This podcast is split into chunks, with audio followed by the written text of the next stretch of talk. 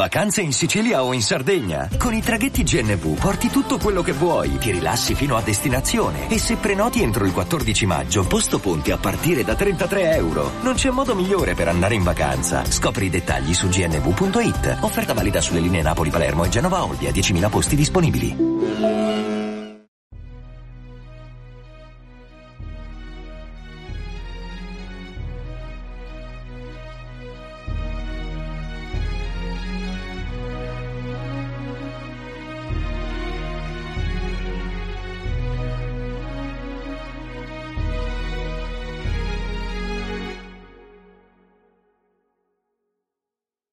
Ciao a tutti e benvenuti al 67 episodio di Pillole di Scienza.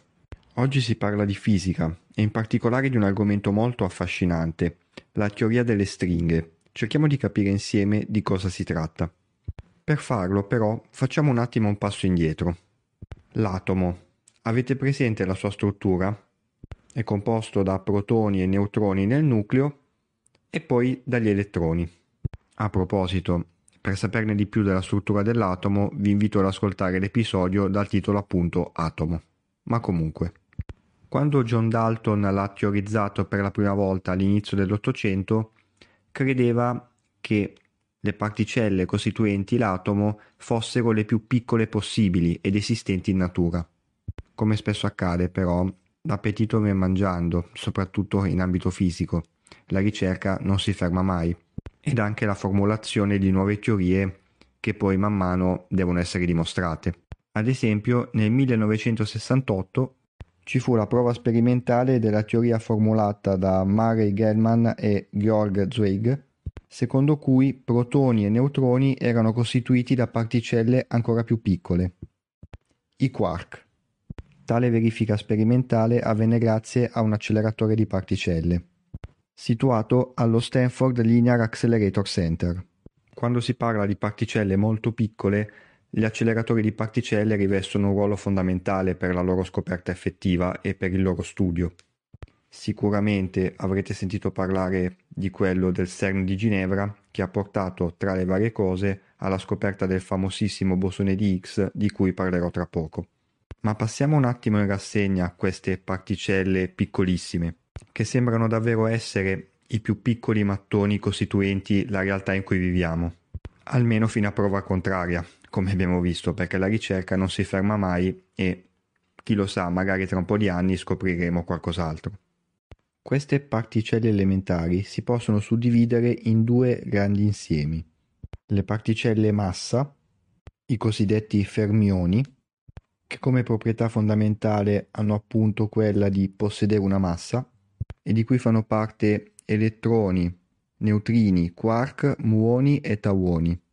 Dovete sapere che esistono tre tipi differenti di neutrini e addirittura sei differenti tipi di quark.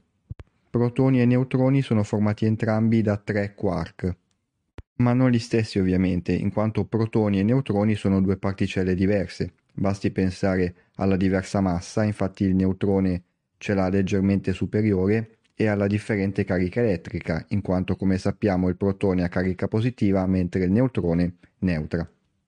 L'altro grande raggruppamento è quello delle particelle forza, ovvero riguarda le particelle portatrici delle quattro forze fondamentali. Abbiamo infatti il fotone associato alla forza elettromagnetica, i gluoni associati all'interazione forte, cioè quella forza che tiene unito il nucleo di un atomo. In particolare i gluoni uniscono i quark costituenti protoni e neutroni. Come suggerisce il nome, gluoni, glu fanno un po' da colla, ecco. E poi ci sono i bosoni W e Z, che fanno riferimento all'interazione debole, ovvero il meccanismo dei decadimenti radioattivi degli atomi. E a tal proposito, qualora non l'abbiate fatto, vi invito ad ascoltare l'episodio dal titolo Radioattività. Ci sarebbero anche i gravitoni, associati come potrete immaginare alla forza di gravità, però al momento si tratta di particelle ipotetiche. Per completezza, i fotoni e i gluoni e anche gli ipotetici gravitoni sono privi di massa, mentre i bosoni hanno una massa diversa da zero, che esistono in determinate condizioni e per un certo periodo di tempo variabile.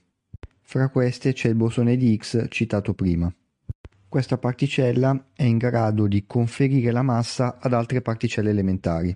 In modo molto marketing è stata chiamata particella di Dio, in quanto per così dire crea la materia.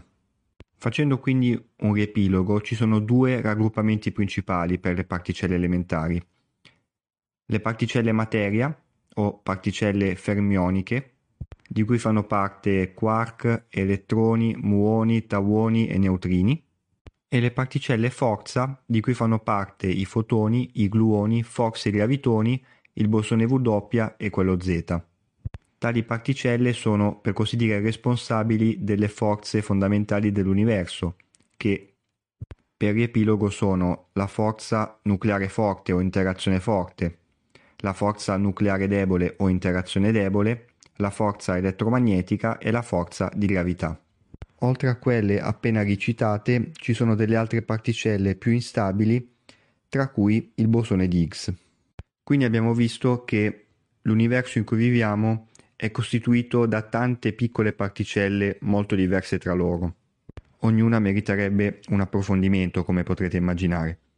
In ogni caso sapere che sono tante ed eterogenee apparecchia la tavola per così dire per parlarvi della teoria delle stringhe. Si inizia a parlare di stringhe quando il fisico italiano Gabriele Veneziano nel 1968 scrive un articolo in cui parla del comportamento degli hadroni, ovvero di particelle subatomiche composte da quark e dall'equivalente di antimateria, ovvero l'antiquark. Nella teoria si afferma che tutte le particelle che ho citato prima altro non sono che delle vibrazioni di cordicine, dette appunto stringhe. Diversa è la tipologia di vibrazione, diversa sarà la particella risultante. Se ci pensate è un po' come per le note musicali. Diversa è la vibrazione, ad esempio, della corda della chitarra e diversa sarà la nota generata. Quindi le stringhe sarebbero i costituenti ultimi della materia e dell'energia. Pensate che sarebbero miliardi di miliardi di volte più piccole di un nucleo atomico e forse questo vi farà capire perché ha utilizzato così tante volte il condizionale. Si tratta appunto di una teoria e questo perché si tratterebbe di oggetti talmente piccoli da precludere qualunque tipo di osservazione diretta, almeno ad oggi. Al fine di costituire tutte le particelle che ho citato prima, più anche delle altre meno note ma comunque esistenti, le stringhe dovrebbero muoversi in 11 dimensioni diverse, a differenza delle 4 che conosciamo noi: la lunghezza, la larghezza, la profondità e il tempo, in quanto, come sapete, Einstein ci ha insegnato che il tempo appunto non è una costante ma una variabile. A tal proposito, qualora non l'abbiate fatto, vi invito ad ascoltare l'episodio Aerei che viaggiano nel tempo. Se ci pensate, 11 dimensioni sono veramente tante e anche difficilmente immaginabili. Eppure 11 è il numero giusto per descrivere tutte le combinazioni dei circa 20 valori che descrivono l'universo in cui viviamo. Tra queste grandezze ci sono ad esempio la forza di gravità, la massa delle particelle, la forza elettromagnetica e così via. Ma la teoria delle stringhe non finisce qui. Oltre a definire degli oggetti piccolissimi, eh, ci sono anche, o meglio, ci sarebbero le cosiddette stringhe cosmiche ovvero delle stringhe formatesi, si pensa, subito dopo il Big Bang, di una struttura filamentosa e veramente molto grandi, come una galassia o anche di più. Anche in questo caso però al momento si tratta soltanto di una teoria, in quanto non è stata ancora effettuata un'osservazione diretta. Anche in questo caso però si tratta al momento solo di una teoria, in quanto non è ancora disponibile un'osservazione diretta, quindi una prova definitiva, insomma. In ogni caso la fisica è sempre molto affascinante e regala sempre spunti interessantissimi. Chiudo invitandovi, qualora non l'abbiate fatto, a seguire Pillole di Scienza anche su Facebook e Instagram. Bene, anche questo episodio di Pillole di Scienza termina qui e vi aspetto come sempre numerosi per il prossimo. Ciao e a presto!